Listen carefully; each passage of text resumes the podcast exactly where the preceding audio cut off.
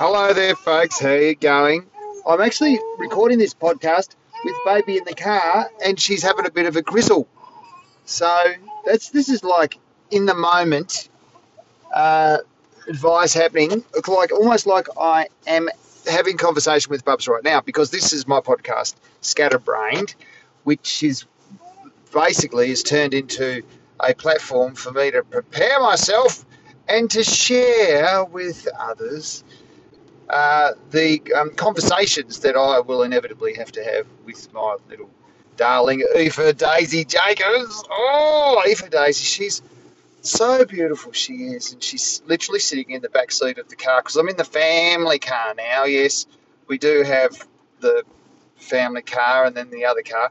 The other car probably has a different sound. I suppose if you do tune into the podcast, which I think there's at least three people, and I must admit, I'm proud of that. I'm proud of it. No, because I don't take nothing for no for, for no reason from nobody. It's not the saying that I was looking for, but I said it like it was relevant. I think that's what's more important. Donald Trump does that a lot. So, and I'm so I'm in the car and I'm driving around. It's in, I'm in the big car with the bubs because you can't. You got to have a you got to have a proper seat in a car. And the little car that I go to work in that doesn't have the seat. You can't have the. You can't. I think you can. You probably could have the seat, but we haven't got one. We've only got it in the big car. So I'm driving around now and I'm just filling in a bit of time while mum gets herself organised because she's supposed to be ready for coffee and eggs. We're going out for coffee and eggs and she's dragging her feet. What have I done already today? I have got up, I've given bottle, I've done the nappy, I've walked the dog around the block, put Bubs in the pram for that as well. I'm super duper ooper. Super duper ooper around the block, and she's still dragging her feet with dressing gown on. Mind you, she spent 45 minutes this morning feeding Bubs. Yes, it's, it is a lot that the uh, with the old breastfeeding, you know, it's it's a commitment. Anyway, I feel like I've done quite a lot, and I feel like I've done more than she has, and that's my point, and that's all I'm saying about that. So now, so I'm driving along and I thought, well, this is a perfect opportunity for me to literally face to face to Bubs. I can test out one of my conversations that obviously we're going to have because Bubs is going to get older. She is. And she's going to look deep into her dad's eyes for some sort of sense of purpose and meaning and out of life. She's going to be searching into the into the ether of my of my experience and be hoping wishing, praying on a star. Is that how it goes?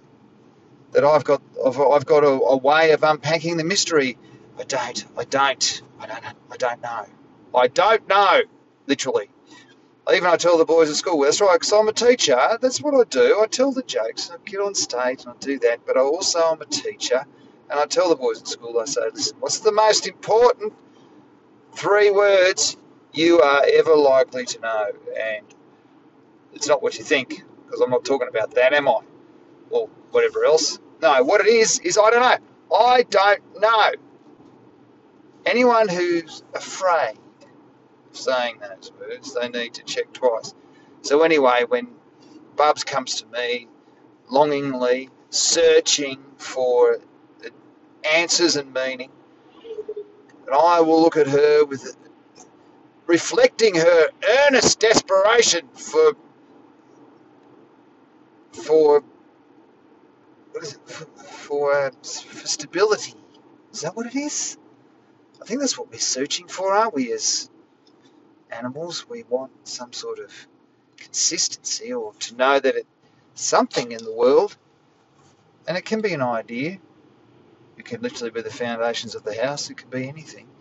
Has some stability about it.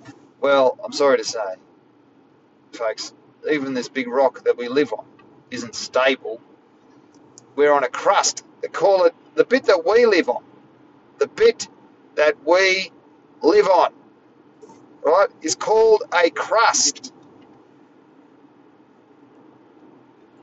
A crust, which means that there's something else underneath, and it's not too far underneath us. Is that what I'm saying? It's like when you get a pie and it's got a crust on it, you are expecting there to be something underneath the crust, and the majority of the pie is everything that's underneath the crust. So we live on a crust, and underneath that crust, it's a horrible word actually in many ways, isn't it? Stop saying it. Is lava. It's lava, like out of a volcano lava. It couldn't get any more extreme in terms of the difference between what it's like on the surface and what it's like underneath the crust. I said it again, sorry about that. So maybe that's my conversation now. She's going to come to me. She's going to say, Dad, please tell me, is there something in life that's predictable? There's some stability. Is there something about this meaningless charade that is fixed in place that I can rely on? And I'll say to her, love, sweet, sweetheart, no, no, no. With the exception of one thing my unconditional love, sweetheart. I will always love you, is what I'll tell her. And that's true. That's that'll be stable. That'll be it's it started now. It's like time, love. Especially that unconditional unconditional love is like time. Once it starts, it never stops. Well, it will stop eventually. I mean, don't get me. I don't. I personally don't believe that the universe is going to go forever. It's going to go for a long time, to the extent that it almost appears as if it will be forever. It's going to go on for so long that forever may as well be the word you use to describe it. Now, the thing with that is, of course, that, you know, as the universe comes to an end, time is going to do some very weird things, and that's where we're going to get a distorted sense of forever. Either things are going to go very, very quickly, or they're going to start to slow down incredibly slow. Because I suppose, look, I believe the universe is in, in the process of uh, imploding, and it's going to it's going to fold in on itself and disappear up its own whatever's. There'll only ever be more black holes, won't there? We're only going to the universe is only going to be creating more black holes. It's not going to be getting rid of them, is it? How can a black hole go away? Well, the only way a black hole going away is it runs out of stuff to feed on. It runs out of matter. And last time I looked at the sky, there's a lot of matter out there. So whilst there's matter, there's universe and there's black holes, and they'll keep growing. And I suppose what we're looking at is we're looking at the effects of gravity and time and matter. And all those things, they're, const- they're in flux and they are in the process of disintegrating. I mean, I'll say all this too, my little baby E for Daisy, in a probably in a more truncated manner, with uh, less words and more clarity but at the same doesn't mean the messages be diluted. Yes, there'll still be that uh, that futility undertone. Can't avoid it, I'll tell her. But as far as things being stable for you, my darling little sweet, E for Daisy Jacobs, you can, my love, my love, my love is stable. I just love you, that's all.